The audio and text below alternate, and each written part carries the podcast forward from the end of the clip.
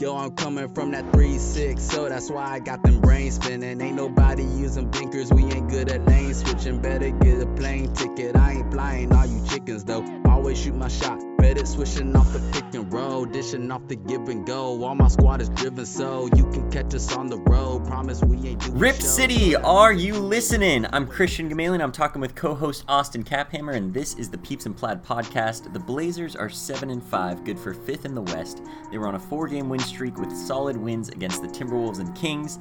They then eked out a comeback win against the Raptors, and then came back from what was essentially two 20-point deficits to beat the Kings yet again. Unfortunately, it has not been all good news for Rip City. The Blazers lost a pretty bad one on Thursday to a Pacers team that just recently traded Victor Oladipo, and they didn't have Caris LeVert from that trade yet. But even worse, Jusuf Nurkic suffered a broken wrist in that game and is expected to miss at least eight weeks.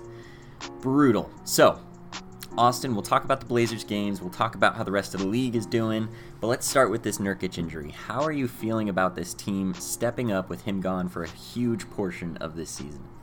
I'm I'm really not too alarmed. I would say it's obviously I'm actually more concerned in terms of like the long game for for Jusuf in terms of how this kind of impedes his development.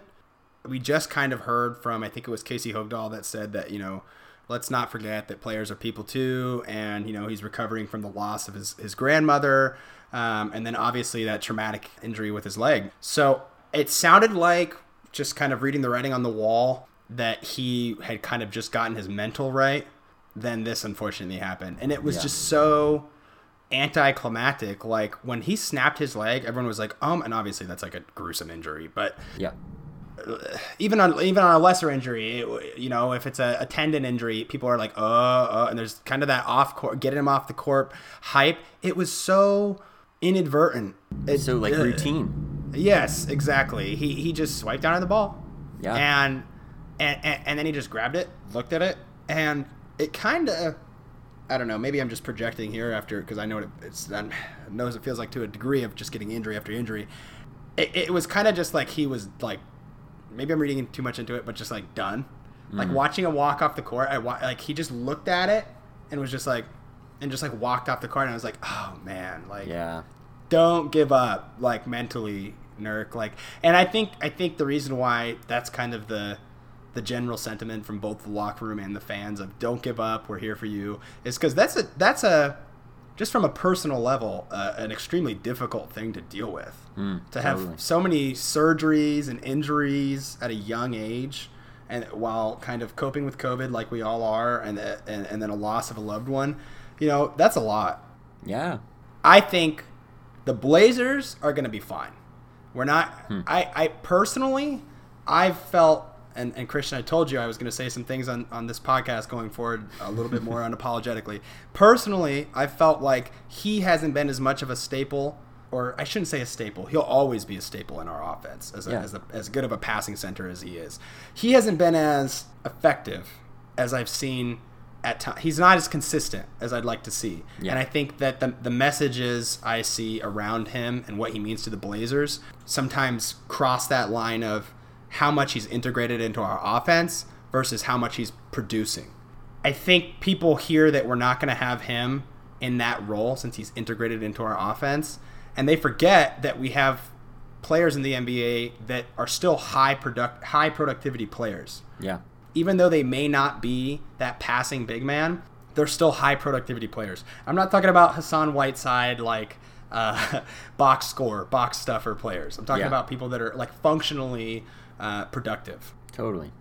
And are we going to have someone that's going to like see the court like Jusuf Nurkic or defend like Zach Collins? You know, I would say RoCo defends better but differently than Zach Collins. Um, And I would say no, we're not going to have someone who sees the court like Jusuf Nurkic. Um, that's one of the few things he's exceptional at. Totally. And and I and I and I say few because exceptional in the NBA is is truly exceptional. Mm-hmm. I, I think the Blazers are already having to reinvent themselves to a degree.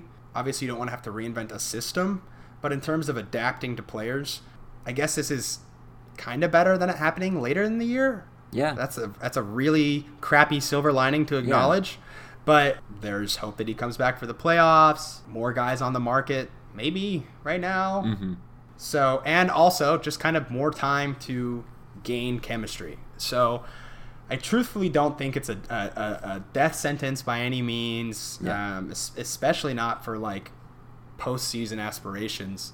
I don't know. I, I, I don't think it's going to be too terrible. And Yeah. I, I, I- I think defensively, it was already terrible. So I think if you have some more athletic players in your front court that are able to rotate quicker, because by the way, another one of those things that a lot of people don't want to hear, I'm starting to question Dame and CJ's on ball defense.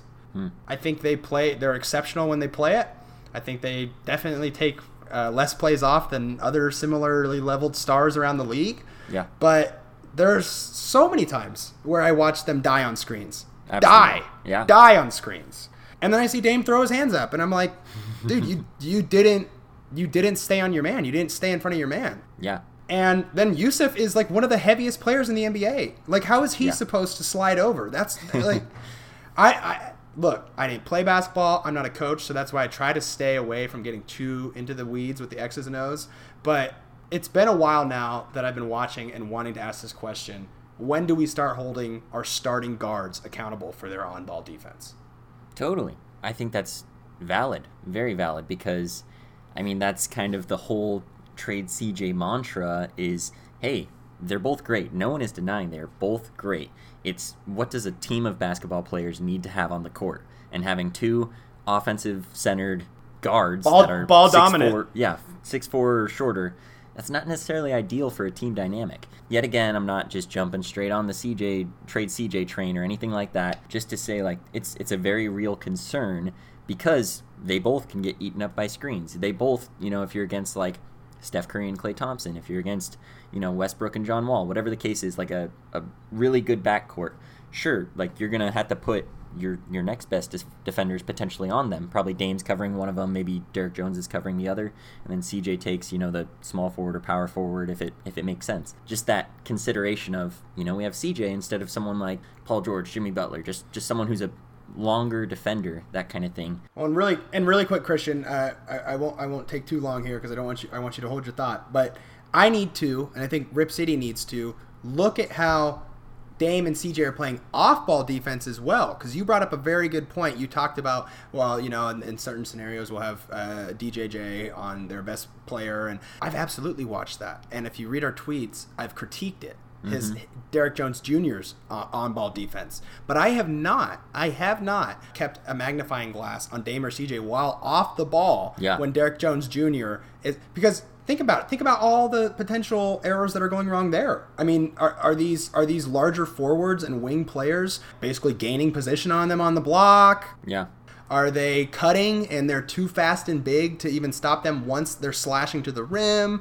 Like these are these are questions that undoubtedly others, especially in the locker room, are asking, but I I haven't really asked. Yeah, I will say, obviously, CJ's been killing offensively. Um, hopefully, an all star season is in the books for uh, CJ. We'll see if that happens. But yeah, I mean, they, they've looked very good offensively still, Dame and CJ. But as far as this Nurk injury, I, I agree with you that this is kind of like as ideal timing as it could be, in my opinion, just because there's a, a good chance that he comes back at some point this season. Um, it, it's not like so early in the season where they're like, oh no, this sucks. It's, you know, yet again. I mean, Dame pretty much said that. He's like, it's always something every year, you know? But there's enough time to, you know, pick up a free agent if you need to, make a trade if you need to, just to bolster that front court. You're not going to find anyone to replace him unless you make like a big move for some reason. But we'll talk in just a minute about potential guys that you could add to the lineup. But yeah, I mean, I said in our our episode just right before the season started, I was arguing that a Nurk injury could be more important to this team than a Dame injury, um, just as far as Nurk being a defensive front court player. We don't have Zach Collins. That could be really key. I mean, we saw with, with Nurk fever when he first came to Portland, just how that totally transformed how the team played defense. So now that we have Enes Kanter, who, by the way, Enes Kanter has been playing really well. Obviously, not the best defensive center, that's for sure. Um, but he has been playing really well um, in his role.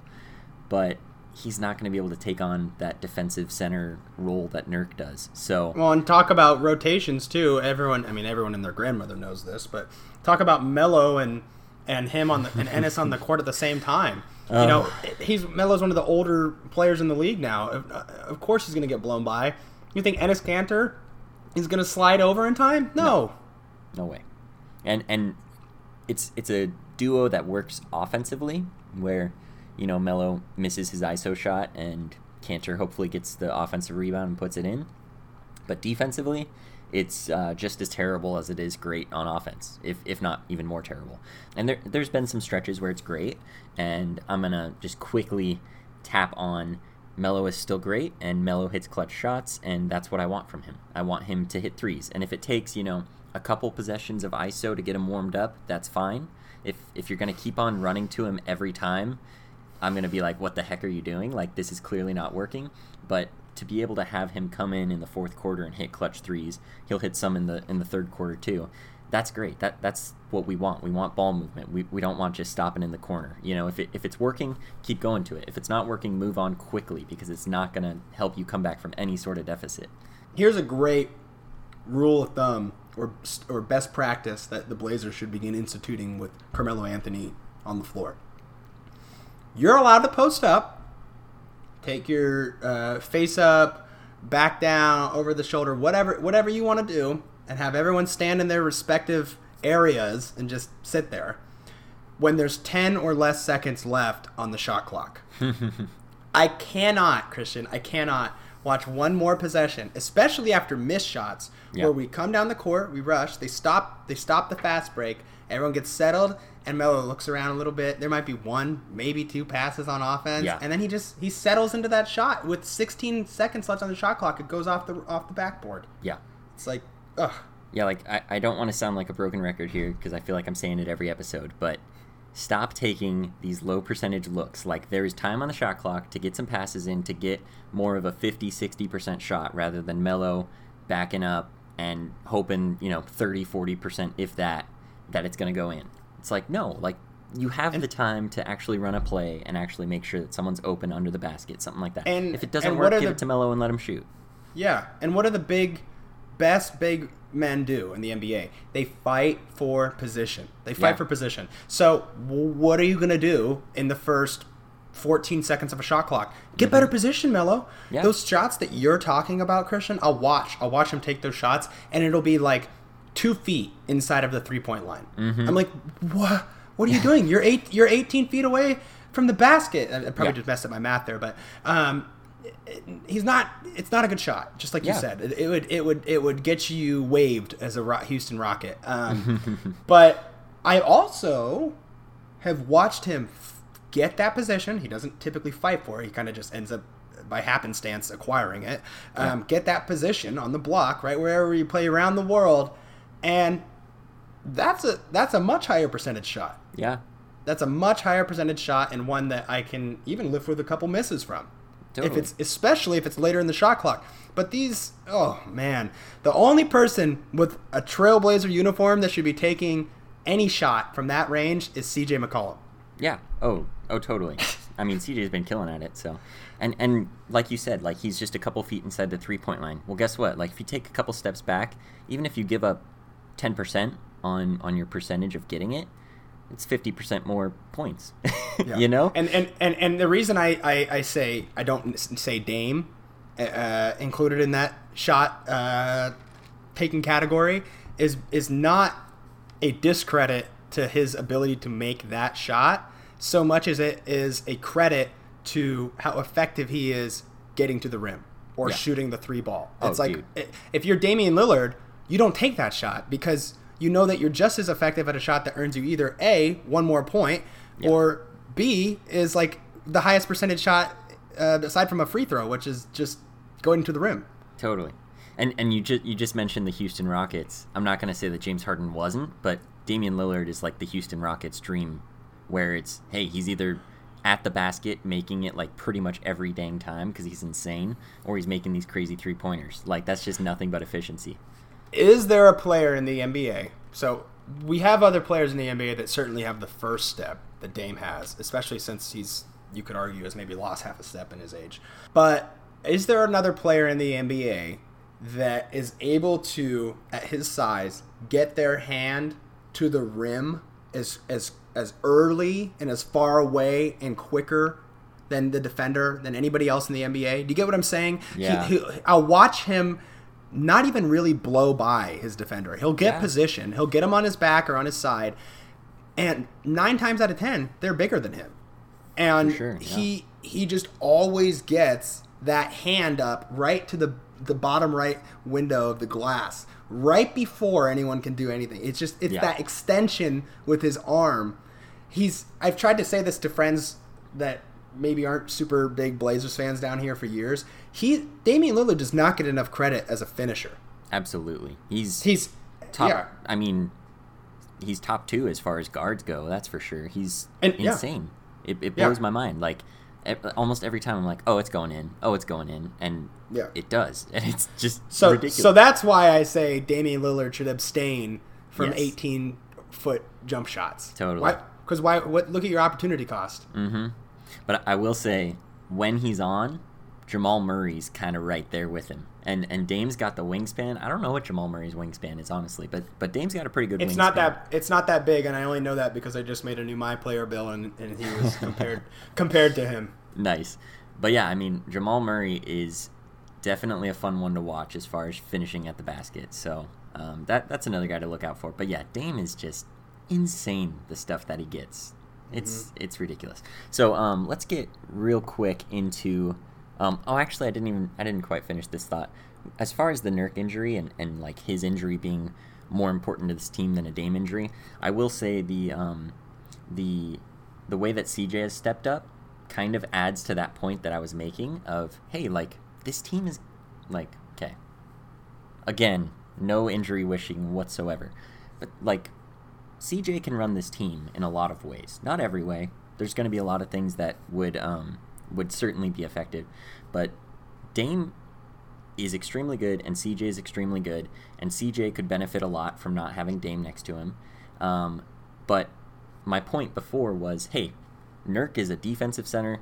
We really don't have any others on this team. Hopefully, Jerry Harry Giles steps up and plays amazing and is just like a star center because he has that ceiling.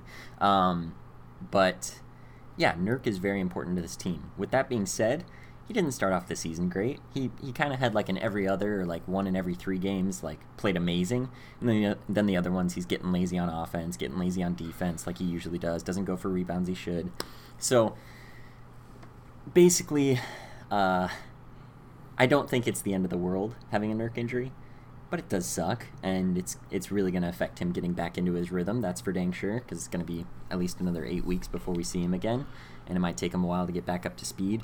So yeah, I mean, you you really do hate to see it, and hopefully he comes back stronger than ever, and hopefully the Blazers are in a good spot. But yeah, The last thing I'll say on that, Christian, is is it could go two directions. Offensively, one of the biggest issues with the Trailblazers right now is they don't they don't pass the ball. They pass Yeah. the ball once once or twice before a shot, or it's ISO ISO dominant, or maybe a pick and roll. Yep. So if I'm hearing that, oh no, we lost Jusuf Nurkic, our passing big man, it's like, well, wait a second. He wasn't even even when he was healthy, he wasn't doing enough of that. Yeah. So it's it's it's gonna be a situation of you know do we crumble or is steel gonna st- sharpen steel because they're gonna have to share the ball they're gonna have to share the ball and because you you can't depend on harry giles right harry, harry giles right is that his name is that right? Sounded- Yeah, I tried to call him odd for a Jerry. Hiles, but yeah. um, and uh, uh, uh, you can't depend on Enes and him uh, for the same sort of playmaking. But I guess what I'm saying is that playmaking wasn't very productive. yeah. It was a part of the system. This is what I was saying earlier. It was a part of the system, and it's something that everybody imagines as as uh, do or die with the Yeah. Blazers, which I would actually contest is uh, off ball movement and screens um, around the perimeter. That's Yeah. do or die for the Blazers. If we couldn't accomplish that for some reason, I'd be like, all right, throw the towel. That's it. That's our offense. Totally. But Jusuf Nurkic is not that productive this year. Yeah, yeah, and and I think um, kind of like what you're saying as far as it being do or die. I think that the ISO and pick and roll has been a little bit of a crutch for the Blazers, where you got to get some more plays going. You got to get more ball movement. We all know, like the Spurs back in the day. Obviously, they had Tim Duncan, all that. they weren't the greatest roster of players, but they had a great coach. They had great ball movement. Like you Mm-hmm. always knew they could find a way to score because they're just going to find the next open man, even if it And takes you always six, know- eight, ten passes. Yeah, and you always know the ball's going to stop at Carmelo, CJ, or Dame. Yeah, For the most part, at least this year, that's what it looks like. That's what Yeah. it looks like when we lose. The ball stops.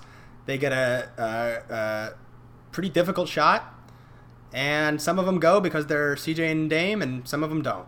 yeah. So hopefully, um, I mean, Dame had like a sick half court lob to uh, Derrick DJJ, Jones. So and then on the next play, he had a putback. So he was he was feeling he was feeling Dude, himself right there. Derrick Jones is wild. But um, yeah, so hopefully with Harry Giles, athletic center in there, hopefully that's going to lead to more lobs. I think I think lobs are a huge part of what the Blazers need to incorporate. I mean, it, it's kind of like a flashy part of the game that it makes sense as a fan, like, oh, I want to see more lobs. But we, see the Lakers, we see like, oh, Le- LeBron's near the basket, throw it up. Anthony Davis got it. JaVale McGee's got it. Obviously, he's not on the team anymore, but I'm I'm big into lobs as something you can just rely on. Like, hey, just throw it up, and this guy's there, and it's going in. Um, so I think that's something that could be huge for the Blazers to incorporate. And like I said about like pick and roll and stuff being a crutch, obviously pick and roll is huge and is really effective when done right. Um, but I think the Blazers need to explore some other avenues of offense, and I don't think that's reinventing the wheel. I think it's just making an extra pass or two. You know. Yeah. Um, Yeah, and also I just want to say too the those screens I was just talking about that do or die screen that that action that's like almost that circus action that's almost always going on if you watch if, if basically the ball doesn't settle that's what they're doing. Yeah. Um, what'll typically happen is the guard will get a shot or Dame will continue to drive to the basket and then like do one of those dump bounce passes into the paint. Nurk will catch it, maybe pump fake or and like take a shot. Yeah. But um, what's what's going to be interesting is Jusuf Nurkic is not one very fast or athletic. Uh, he has fantastic hands, um, but he's not like going to take the ball, make two moves to the rim, bring another defender over, and then like dime it out. Like Yeah. he's not he's not that guy. Um, so one thing I would I would I would hope to see is when those guards do that rotating perimeter, you know, screen, double screen, uh, incorporate these these big men that we have. Um, not in the traditional sense, because what had happened in the past is if if Dame came off that second screen and they doubled him right there, and he'd give it back to Nurk, Nurk would do one of these. I know the audience can't hear me, but he'll do one of those where he'll stand there, he'll palm the ball, and he'll hold it back, and he'll Yep. just and he'll just look, and he'll just keep letting guards just run around. Yep. And um, that's cool, and he can do it, but it's not productive. And um, I think what would be really sexy and cool would be if uh, like Dame comes off that screen and gets double teamed, and like Giles or I don't know who else would would really uh, fill in in his place. Really, just Enes.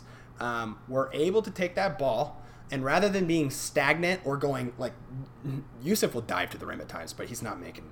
He's not. He's hardly ever making a move. Like Yeah. like like they should catch that ball and like I know Giles can do this. Make one or two moves and you don't even have to go to the rim or finish at that point. You just have to do something. Like Yeah. be moving with the ball. And then by that time uh, somebody else is is watching you.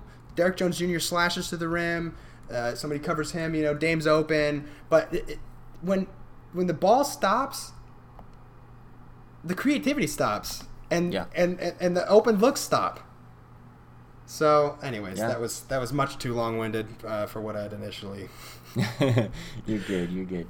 So as far as um, like the Blazers basically have what like two big men right now. They have Enes Kanter and Harry Giles because the, the hope was to have a four-headed monster with Zach Collins and Nurk, but Zach Collins Yeah. gonna miss a lot of time and, And- Nurk's gonna miss a lot of time. So we're basically looking at two big men for the most part. So Unlimited two-way contracts now, right?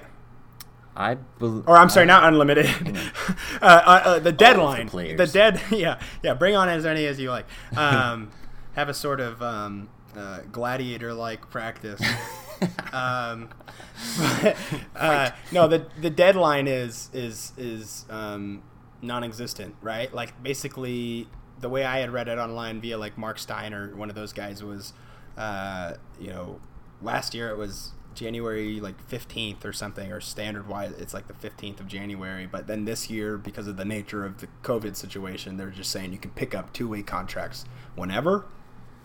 Um, Obviously in the regular season, but Yeah, I mean, I'm not certain on it. I know, like, in the last 24 hours, they've talked about adding another two way roster spot. So, because of all these um, uh, suspend. That's what a solution. Instead of just inhibiting spread and, and risk to players, throw let's more just get more. We got more players. That was one thing. It was it was the stupidest thing. I was on Twitter, and it was like, uh, the Nets had 15 players play in an NBA game for the first time ever, and they're like, "Oh my gosh, I can't believe this uh, took this long to happen." And it's like, it's never been allowed before, so of course it took this long to happen. Like, what? Oh my god. it was so dumb. Yeah. Yeah, there's Uh, certain um, certain records I don't really think are ever going to be broke, or hopefully won't be broke, right? Yeah, like right. bubble sc- bubble scoring leader. It's like we don't want another bubble anytime soon. For real.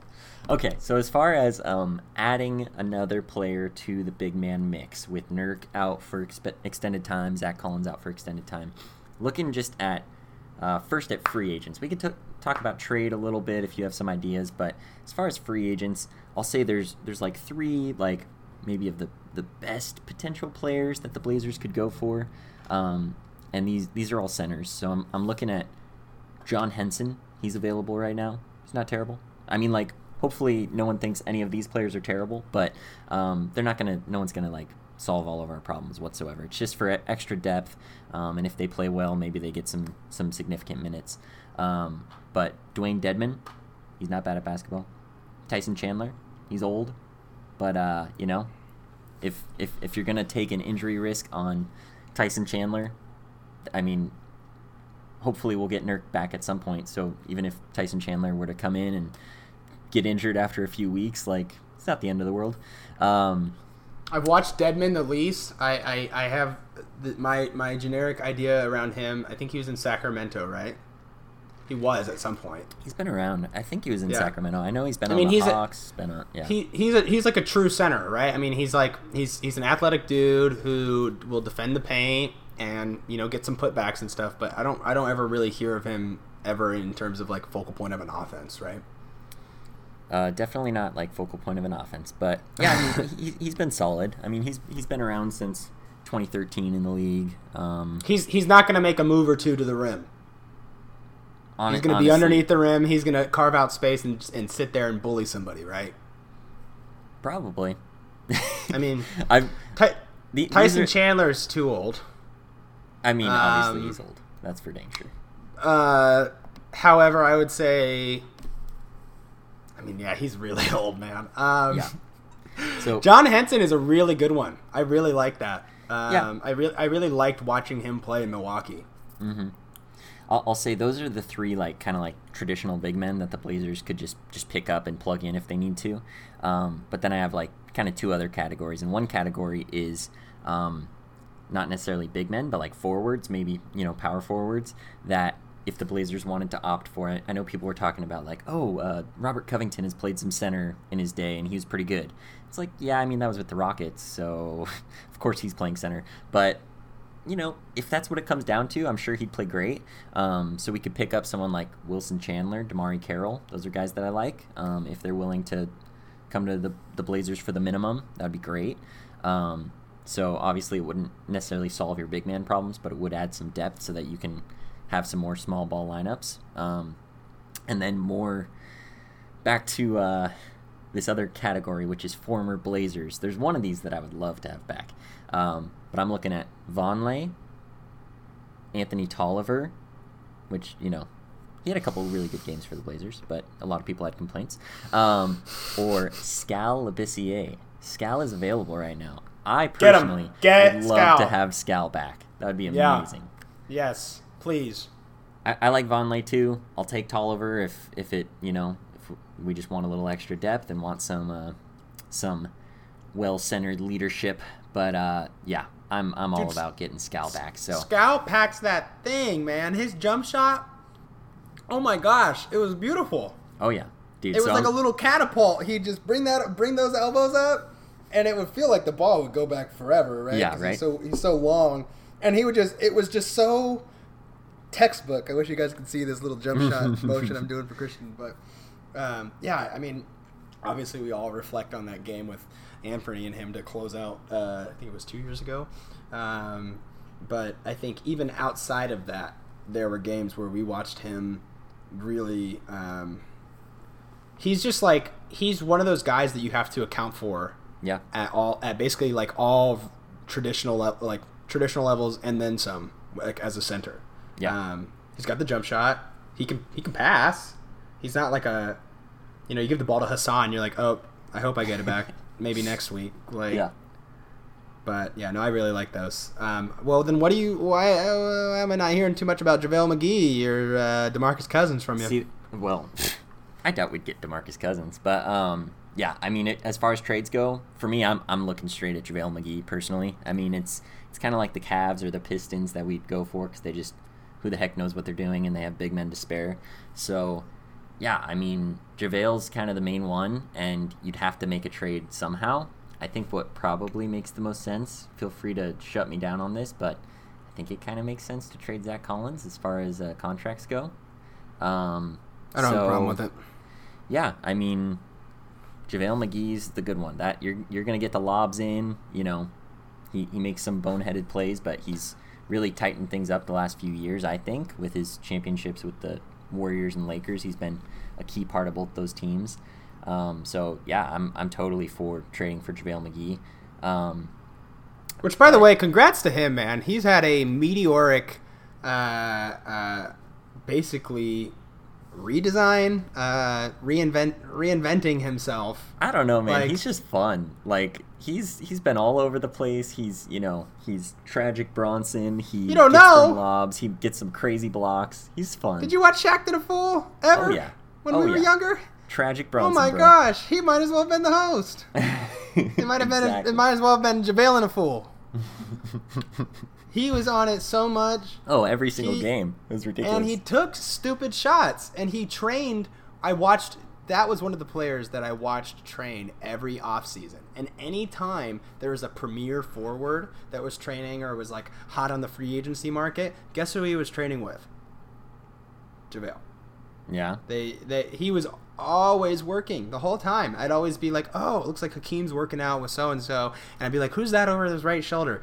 JaVale's there, and I mean, a lot of these guys share the same training camps and and, Yeah, and you know Hall of Fame coaches, but he was there every single summer. Every video I really watched with um, centers and power forwards. Crazy. So he's worked. yeah. So, I mean, I'd love to have JaVale McGee. If we could, if we could trade for him and it makes sense, I say go for it. I think that, honestly, that could put the team over the top. I mean, that's kind of a low bar, but having him and then potentially having Nurk come back from injury, it's going to be a loaded front court. But yeah, And he's I, when was the last time you watched a, an, a, a play? And I, I, get it. He's he was with the Warriors for a period of time, so it's it's it's tough when they're ever stagnant offensively. But when was the last time you watched a play where JaVale McGee just kind of just sat there? oh, dude, and and he he wrecks the Blazers too. Like That's probably why he because gets lobs so every time. Like Nurk's just standing there and he gets a lob over him. It's like He's I know always than him, moving. but man, yeah, Yeah, always moving, and even if so, even if he doesn't bring that, what some th- uh, feel is a uh, uh, absolute necessity, uh, standing at the top of the key, passing with a palmed ball like Nurk does, um, I think he's going to be honestly. That's a player that could be more productive. And and really quick, Christian, I do want to say to, to anyone who's listening out there that might uh, think we're being insensitive to this Nurkic situation.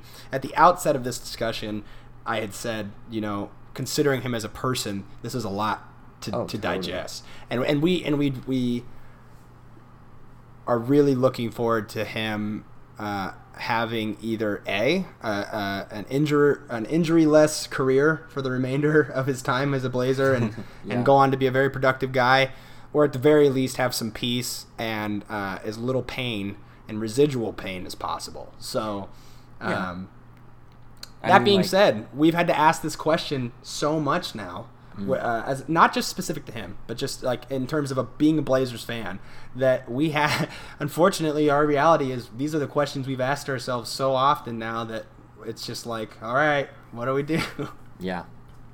Yeah, But, and and yeah. honestly, like, you know, people say prayers up, like prayers up for Nurk, like praying for Nurk because it's not easy to get injured all the time. You know, obviously, like a broken wrist as a multimillionaire is not, you know, the worst thing in the world, but things pile up, and and you know, he he lost his grandma to COVID, and he, you know, it's it can be very hopeless season of life for Nurk right now. So just um, praying that he can um, just see good through it all, you know, but it's uh, definitely not fun to see at, for him or as a Blazers fan.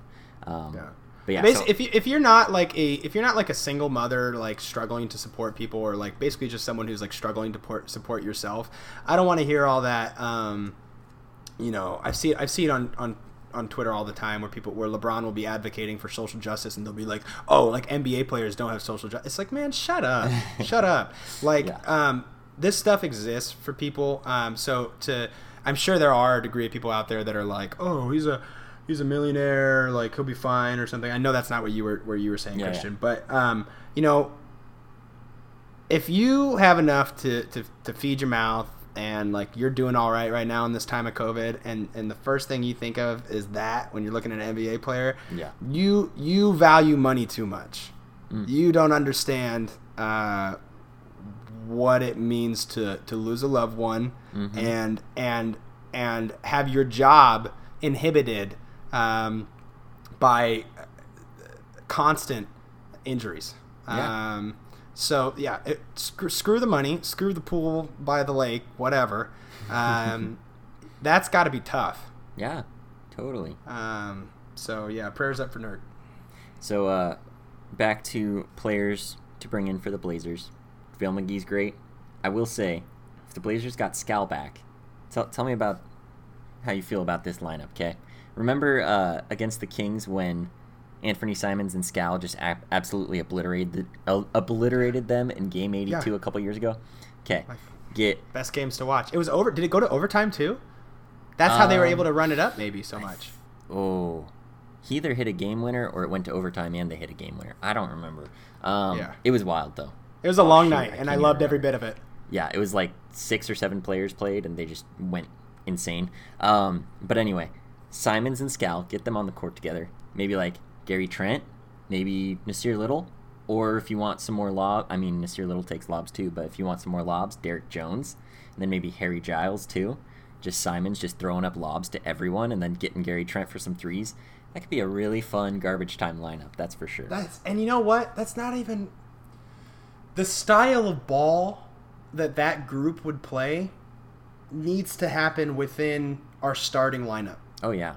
right? Because Yeah. that you know that that group of guys, all of them can shoot. Mm-hmm. Um, Oh yeah. all of them can put it off the deck, Yep. and all of them are uh, I don't know what the word high energy guys. Yeah. And Um, high motor. What is it? Right? Isn't it yeah, like yeah, a motor? like motor. A, I- yeah. I think that's key. Like like Dame and CJ have the skill to stop the ball and CJ, you know, dribble around, get some points. Dame drive straight to the basket. But I say just kind of like go ham, use your energy and bring in these energy guys. You know, like keep the ball moving, keep keep running around the court. And then oh no, we have to bring in Harry Giles. You know, like like use your energy and go crazy and if you have to bring in the young guys bring in the young guys i mean that's really easy for me to say i will say i have no energy lately so um, really easy for me to say from from you know this desk but yeah i mean the blazers obviously the Nurk injury is not going to help but they they have depth and they have guys to bring in and there can be a lot of really fun lineups and we just want to see more movement more ball movement um, see the blazers not just stopping stopping the ball whenever it gets to cj whenever it gets to melo you know yeah, absolutely. So What's what's next on our lineup of topics? line up. We are already going pretty long, but let's uh, let's talk just briefly about these recent games. The Blazers had that four-game win streak. Um, things looked great in the Timberwolves game. Things looked great in the Kings game. Raptors game, Blazers had they were down like the entire game and then just barely got it right at the end. Um, Yeah. Raptors And they came almost back the next game winner. It was the next night against the Kings. You said for the other twenty point comeback. Yes, it was two 20 point deficits, essentially. It was like they were down by 20, they got it back to within three, and then they went down like 19, I believe, and then they came back and won it. And it was like, And then did they did they have the back to back the following night? Like after that, because it wasn't those those twenty point comebacks were not consecutive days. yeah, they were And then not. my understanding is, if not that, if not the comeback to Sacramento, very shortly thereafter they had a back to back. So I'm curious when that had happened. Yeah, so it was the back to back with that Kings game and then the Pacers game that they lost. And the Pacers, Yeah, we haven't yeah. even talked about this James Harden trade. We'll talk about it in a minute. But Pacers traded Victor Oladipo to the Rockets. They're getting Caris LeVert, but they didn't have him yet. Um, so I just found out that o- o- Ola Depot. There's no N. It's not Olan Depot. I thought it was Olan Depot. Olan Depot for so long. It's Ola Depot. I think. Orlando Depot, yeah, Oladipo. Yep. Yeah. Cool. Thanks, Austin. That's yeah. Just in case anyone was curious. yeah, yeah, yeah. Believe it or not, there's no end there. Um, so yeah, the, the Blazers lost to the Pacers. Um, but yeah, okay, that Kings game, really encouraging to see them come back from two giant deficits. Obviously, not encouraging to see them be in deficits in the first place. Um, I will say, I think it was after that game when Dame was making those Fentress comments, and it's like him and CJ both had, I think, 25 plus points, five plus three pointers made, and 10 plus assists each, I believe were the numbers, which is crazy and just shows how good of a backcourt they are. But it's like, that's that was when Dame was bringing up the like, oh, you said Westbrook and Beal are better than us. Really? Mhm. You know? But at the same time, it's like, okay, you came back from these deficits, but you realize you got yourselves in two 20 point deficits. Like that's that's not good. Mhm. And and the thing is, Mhm. like, okay, first off, I will say the Blazers defense has looked a lot better than we can give them credit for. I will say that. You're, you're saying they're getting eaten up by screens. I agree. At the same time, almost every play in that Kings game, there's a hand in the guy's face, and they're just making it. You know, like honestly, it hasn't been as bad Oh, as we've seen in in recent uh, weeks and in recent years, where they're just not closing out on three point uh, three pointers. It's it's been fairly decent in most of these games. Not all of them, not every play, but for the most part, it's like, dang, they really made that shot. You know, um, but for that game specifically, it's like, okay, you got a 20 point deficit against the Kings, really? Okay, you came back from it. That's great. But guess what? The Kings are about like one of three teams that you can actually do that even on your best game. Like the Pacers, you get that 20 point deficit. I thought they had a chance because they don't have Oladipo. You know, they're depleted. Maybe they're like questioning where the front office is at. They have a new coach, all that. It's like maybe they can come back. But pretty much any team but the Kings, you're not coming back from those those deficits. You're, not, you're not getting no. 20 points back. So And the um, Kings had to set a franchise record for like most consecutive 120 point or more games they had gotten scored on, like Oof. this year. So Yeah. they had, and, and it was Luke Walton just looked like he was about to cry in the picture, but he it was yeah that it was like seven games in a row that they had allowed their opponent to score more than 120 points or something. So Yeah. yeah, yeah, you can do that against the Kings, especially this year. Yeah. So it's like, yes, it's great that you came back and won it. I am not encouraged by that game though, because that's not, Not happening Not against all. anyone else. Okay, No. like you can't leave that game and be like, oh yeah, that's great. Like got that comeback. What up? Like you you gotta you gotta realize, whoa, something is going wrong. We just went down twenty points multiple times against this really bad team. Um, and I'm so it- tired of seeing Dame throw his hands up when he doesn't get a no call. It's like, dude, Yeah. and the way that he responds to these refs, like I, I, I, I'm hearing all the Blazers fans on Twitter right now, being like, mm, when he doesn't get the calls that other superstars do. it's like, well, I personally don't see other superstars respond in this manner all the time when they don't get these calls. I tweeted out the other night, like, dude, flexing and like intimidating the ref. If I was a ref, even if I was trained thousands of hours on being like non, like like Yeah. keeping non-biases and whatnot if you like were another grown man and like and like and like basically puffed out your chest and put your fist together and then like like kind of looked like you were walking towards me and i was in a position of authority to give you less calls like what are you doing what are you doing you can be like look some of the seriously like I, i've seen him i say this because i've seen him walk over to refs Yeah. like it's a dead ball he'll say hey man look what's going on whatever Mm-hmm. but he's just kind of throwing fits this year and Yeah. it's like dude first of all a lot of the fits are being thrown behind the three point line where he's trying to draw the foul Stop doing it. If they're not Totally. calling it across the league as much as they used to, which Mm-hmm. they're not, stop doing it. Even and, and Lamar Hurd has said on our broadcast at times, uh, "Oh, that was a good call. Dame will see that in, in film, whatever." I don't care. You, that's not your offense. You should Yeah. not rely on that as your offense. And um, I would tell you that if Dame did less of that and and relied on that finishing ability that for years I've been saying, I need to go back and find audio snippets on our show, Oh, but for totally. years I've been saying he's a premier finisher and does Yes. not get to the rim enough. Um, it's a joke because if Yeah. he did that, if he did that enough, it's a game of numbers. If he does that enough, he and his teammates react, and and he reacts in a uh, in a manner where he's still clearly discontent with the call. Um, it's gonna turn. Either Yeah. the numbers are gonna turn, you're gonna start getting the buckets, or you're gonna do something different offensively. Um, but that's just not happening right now. Yeah. Um, and then CJ, I, I said I wasn't gonna do this, Christian, but I'm gonna do it real quick.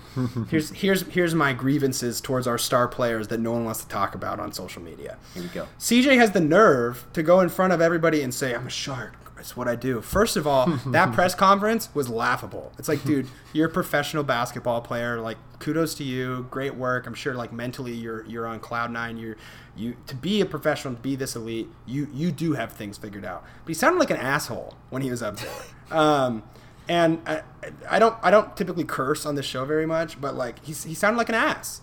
And um, Dame was like staring down a local media desk jockey that nobody respects on Blazers Twitter.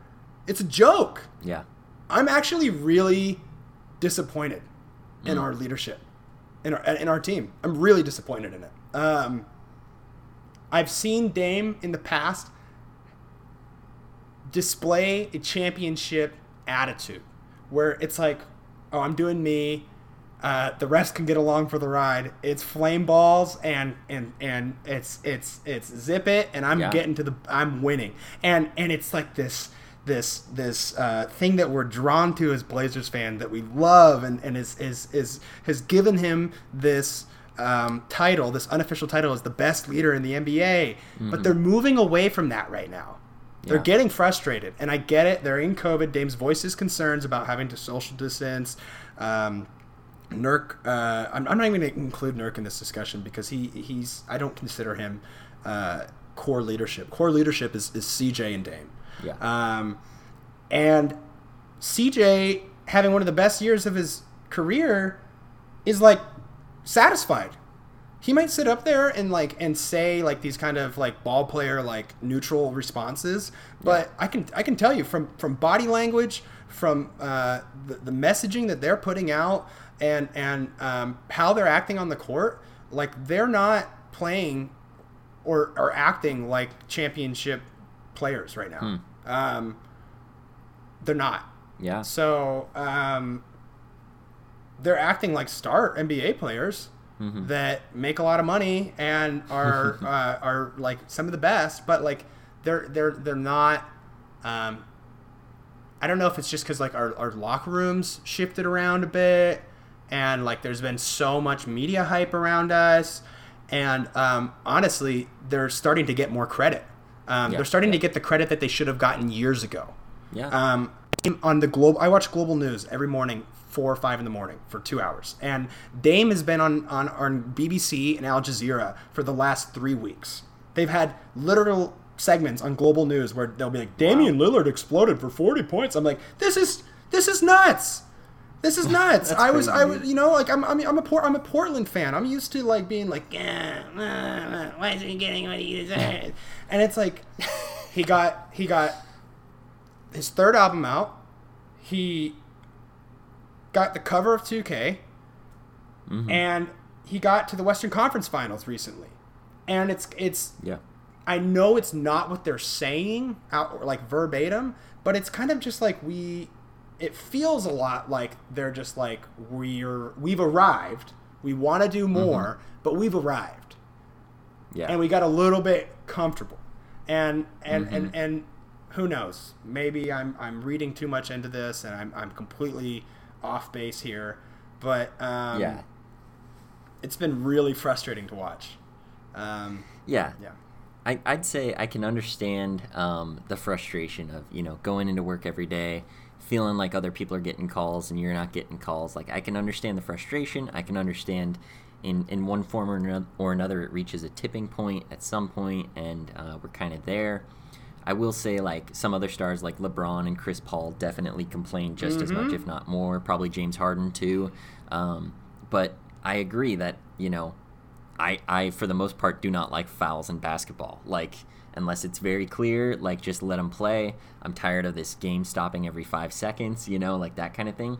So I'm never going to jump on board with, yeah, Dame, keep on trying to draw fouls from the three point line. Keep on complaining about this. Like, I'm never going to be happy about that necessarily. Um, I'm, I'm, there's plenty of times where I'll get frustrated that he's not getting calls that I, I think he should. But um, yeah, I, I think it's excessive. I'm never going to be like, yeah, just keep on, like, taking a completely unnatural shot just so you hit that guy's wrist and then you know now you have a foul it's like that's just dumb that's and like, it's it's it's what they I've never been a doing yeah yeah. So so I'm on board with you with you there as far as like, hey, just just play the game of basketball, and you know, if if you get fouled, you get fouled. But like just trying to get contact, obviously like it's smart, and and that's something that's kind of hard for the refs to take out of the game.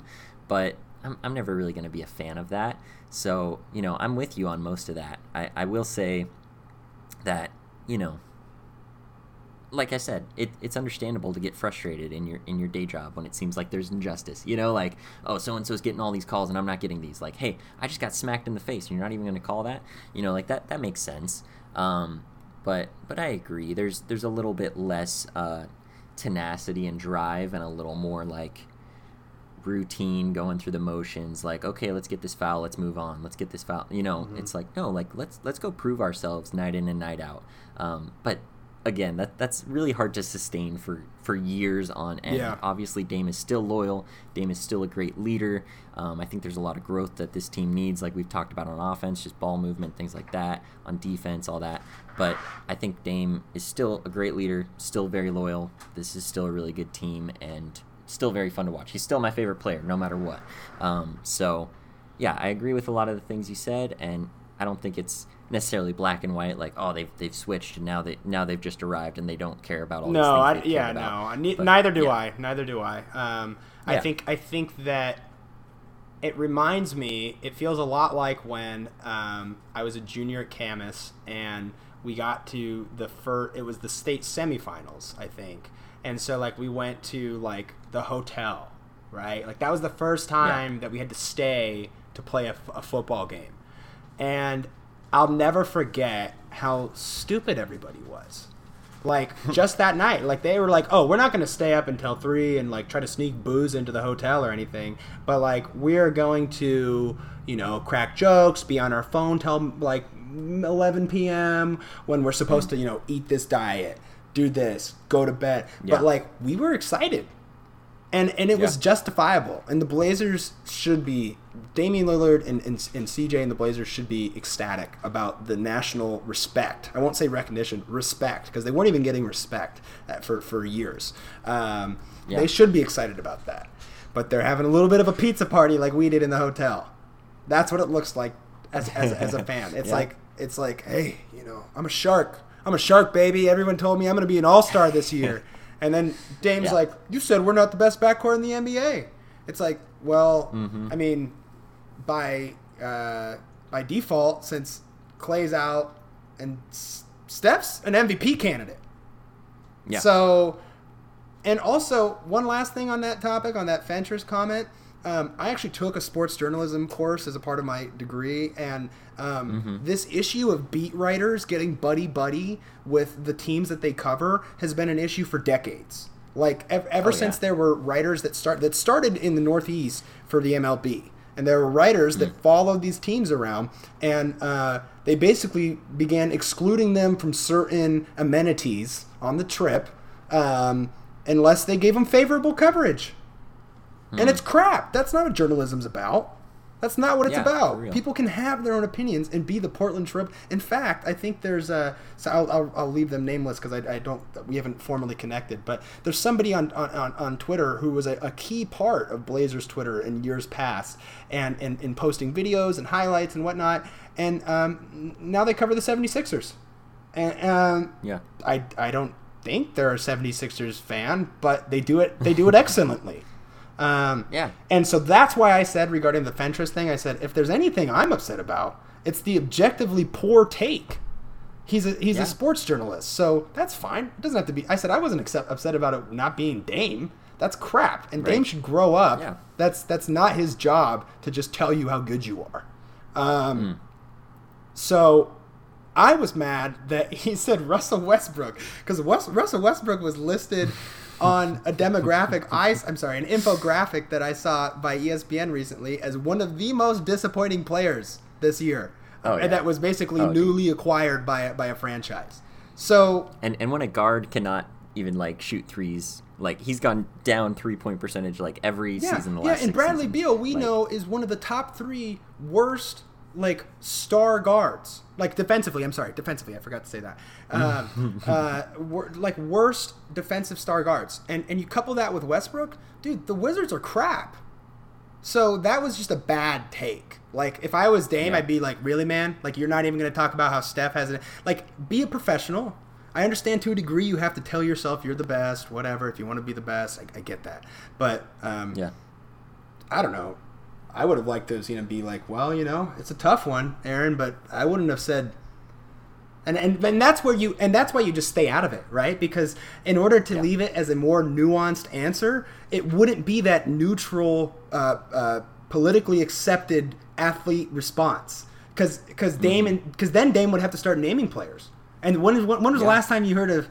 You don't even Demarcus Cousins didn't even just by name call out James Harden the other day when he was dogging him in a press conference. So Yeah. Dame and CJ aren't about to get up there and go, "Well, I think I'm better than Russell Westbrook, but I think I'm I'm more closely." It's like, dude, that's why the best of the best don't care what a local sports journalist commented on a tweet that had like eight favorites, like initially. like that's sad. That's sad.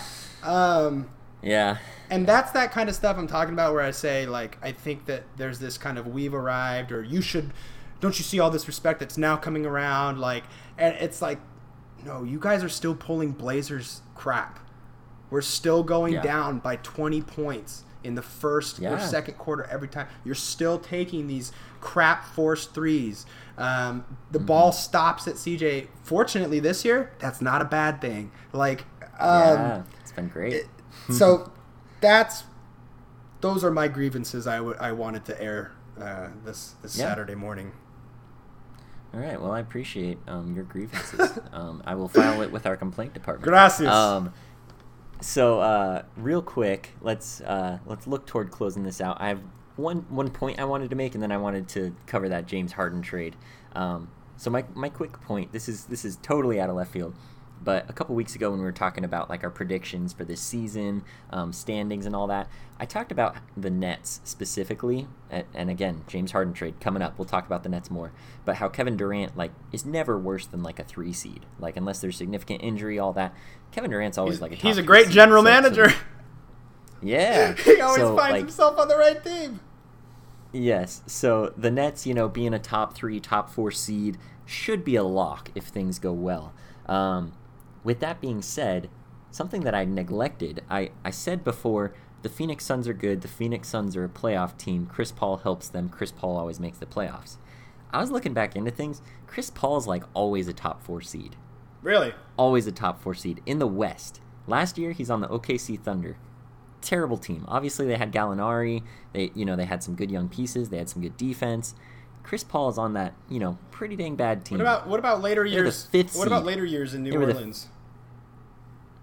You know, I, I didn't look too far back. I know he was good with New Orleans. I know he's never really gone too far in the playoffs. Let's not discredit Sam Presti here because similar to Kevin Durant, the Thunder uh, on paper, everyone's oh this is crap. Oh this is a crap team. And then what are we seeing all this preseason?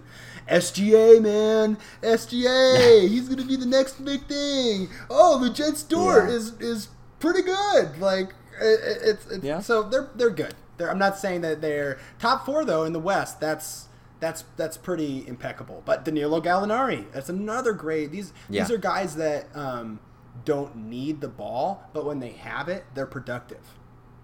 Mm-hmm. Oh, totally. I mean, th- like they, they had pieces, that's Yeah. for sure. But no one was projecting them as a playoff Right. team, and they got the five seed and were tied with the Rockets for four seed. I mean, obviously, like they were the five seed, but like they were as good enough to be the four seed. Um, and that was on the Thunder team. I mean, obviously, like with the Clippers, Lob City, yeah, he's going to be a top four seed. But Yeah, I forgot about his time in, in, he's got- with, with LA. I completely forgot Oh, about that. oh, totally. Um, Devin Booker, you know, DeAndre Ayton, that's something. Um, th- this Phoenix Suns team is, I think, better than the Thunder team last year. I think they have a really good shot to be a top four seed. I predicted them at eight before. Um, I would not doubt if they are top four. I got seed. money riding on this. I told you about this. that that the Blazers are a higher seed. Yeah, I said to my buddy at 2K Max, I said, uh, um, I, he said, oh, he said, the Suns are going to be great this year, bro. He said, Western Conference Finals or something. I said, what? I said, are you serious? And I said, I'll bet you any amount. I said, I'll bet you any amount of money that the Blazers outseed the Suns. And he's like, all right, you're on. He's like, 50 bucks. And like he actually didn't talk to me for a couple days because I think he realized how like like at least on paper how bad of a bet that was. Yeah, yeah. But then now I'm like, oh, Now, you know, Nurk injury doesn't Oh. help. Um, yeah, I mean, if Blazers get someone like McGee, could could be in a good position. Whatever, but it's 50 bucks. Yeah, I mean, uh, I I feel high about the Blazers. Feel high about the Suns. We'll see how things play out. But yeah, I mean, Chris Paul added to that roster could be really good. They're they're a half game ahead of the Blazers right now. They're they're at four. Uh, they're at the fourth in the West, and Blazers are fifth. So there's that. Um, but real quick, let's get into that James Harden trade. Okay, I'm gonna give the full lowdown on what happened. Essentially, James Harden was like, "No, for real. Like, I want out of here. This is dumb." John Wall's like, "Really, dude? You know?" And then they're like, "Okay, let's let's." And like, then Demarcus. Cousins is like, the much." disrespect has been going on since early. Did you see that part too? Oh, Did you yeah. see- You, saw his part of the press conference, Yep. right? Because Yep. John Wall was a nice guy, and then Demarcus Cousins was like, Mhm. "Listen, man, I love. I'm sorry, I love Demarcus Cousins. Continue." Yeah, yeah. John Wall. John Wall's like, "Oh, like don't give up on us so quick. It's still the start of the season." Um, Demarcus Cousins is like, "This is crap." so okay, so here's what every team received. There are four teams involved: Cavs, Nets, Rockets, which obviously Nets and Rockets is who traded James Harden directly, and then the Pacers. So Cavs, I think they're looking great. They got Jarrett Allen and Taurean Prince. I don't know what the heck they gave up. I think they gave up the the Cavs pick in 2022. It says via the Bucks. Yeah, it was mostly okay. Brooklyn that Anyway. gave up picks. I believe it was. I don't believe they lost Yeah. too many, if not any. if, if you're trading a pick for Jarrett Allen, who is like already like okay, that's a solid NBA player and he has high upside and he gets blocks on star guys. You know, I like Jarrett Allen a lot. Um, so him and Taurean Prince, that's great for the Cavs. Get some some good young dudes. Um, Nets got James Harden and a second round pick, which is not a lot for what they gave up. And honestly, No. they have a lot less depth than they had. They're they're not terrible at depth, but they pretty much have their, their top five guys and then a, a couple decent players off the bench and then a bunch of guys you've never heard of. So, um, how injury prone especially- are those guys? Right. I mean, uh, KD. K- Yeah. They say that KD's injury is uh, one of the toughest to recover from. I don't know how easy it is to kind of relapse into that injury, but um, it, Harden's very durable. Ky, Ky, Yeah. What about Kyrie? I, he's. I mean, he's just not present just because. Um, and well, hold on. Let me let me rewind on that because I got to I got to give my woke. I got to give my woke right, get listeners it. some some uh, respect on this one. Kyrie is very active in the community. He was he was on a local. Uh, he missed it. He missed a game or something or whatever due to I don't. I think it was due to pro, COVID protocols, and he was on a like a local uh, school board's uh, uh, call, like pr- like something that none of us would want to do, even as a parent, basically. Yeah. Like Yeah. um, and he's donated uh, a ton of money uh, to social justice uh, activism, and so he he is um, walking his talk. I guess I guess what a lot of people are frustrated with him is that um, you can you can simultaneously walk uh, another talk that that still accomplishes uh, some of those goals. Um, but hey, man, it's not quite as loud of a message, and if that's what he's trying to do, then he's his own guy. Um, yeah, I mean, he he's active in, in his community. He's af- active at his sister's birthday party. he has to sit out a week of games because of it. Yeah. You know, he's an active Yeah. dude. Um, That was but good. yeah, I'll, I'll just say I'll just say um, he for the amount of money he gets paid. Like he's he's his own man. Let him do his thing. For the amount of money he's getting paid, um, if I were a Nets fan, I would appreciate a little more Notice? focus on the team. You know that kind of thing. I'll just say that. Uh, I agree with everything you just said. Uh, I will say James Harden and Kyrie Irving. They both need the ball in their hands. Um, there's like like Keith was saying a couple weeks ago. This this could hopefully be a train wreck just waiting to happen. As a Blazers fan, I would love to see see that. Love to see the Blazers beat the Nets in the in the uh, in the NBA Finals. That'd be really fun to watch. Um, but lo- love to see uh, CJ McCollum just go ham on James Harden again. But yeah, I mean, I I honestly we said it when Kevin Durant went to the Warriors. I don't see how it's going to work with Kyrie and James Harden. Um, but you know, anything's Who's, possible. who's their and they could, starting center now? uh, I mean, they're probably running DeAndre Jordan, That's right. I don't That's know. right. He's still there. Um, but but they lost Caris LeVert in that trade. So I mean, they basically traded Jarrett Allen, Taurean Prince, Caris LeVert, Rodions Kurucs, and a bunch of picks, like three I- picks and then four pick swaps. So basically, all of their picks, um, just for James Harden. And honestly, in my opinion, I'm really high on Caris LeVert. I might take Caris LeVert and some depth over James Harden and all the conflict that could come with that. So Brooklyn, So- Brooklyn is the fifth seed right now, um, and they are two games back. I think Yeah. I predicted them at the one or two seed, and I still feel very confident about that. Um, if they can stay healthy, uh, Indiana's going to be tough. I haven't watched like any Boston games, um, Yeah. so I don't know if Tatum. I know that Jaylen Brown was kind of getting back into his own towards the end of last year, but um, Yeah, I mean it's it's great to see that for them, great for them that they're the one seed right now, even without Kemba Walker still. So um, that hopefully you know there might be a little bit of growing pains there, but and then should be really good for them when they get Kemba Walker back. But yeah, the Nets should be at least a top four seed. My question is: Is this team good enough? Do they have enough depth to really make it happen in the playoffs? Um, and I think there's a lot of factors that go into that. Yeah, I mean, I think I think it's largely going to be dependent on. I think the depth issue really is that's that's really this recent roster move to get James Harden and dump that depth has made Kyrie's actions even more uh, under a microscope, right? Because Yeah. that's a player not on the court. Um, I would say that pending two things. The first being Kyrie and his presence, and the second being those three players' health. Um, barring you know Kyrie just birthday endlessly going to birthday parties and and then uh, KD uh, re-tearing his ACL and and James Harden hitting a Krispy Kreme every morning. Um, I think that they'll be a, they'll be at least a top three seed. Oh yeah, yeah. I mean, their ceiling is crazy high. I just honestly think that lack of depth is going to hurt them in the playoffs, and you know, could could hurt them in other ways. But just just the lack the lack of depth and the personalities and needing the ball in your hands. Um, yeah, I I don't see them being like title favorites.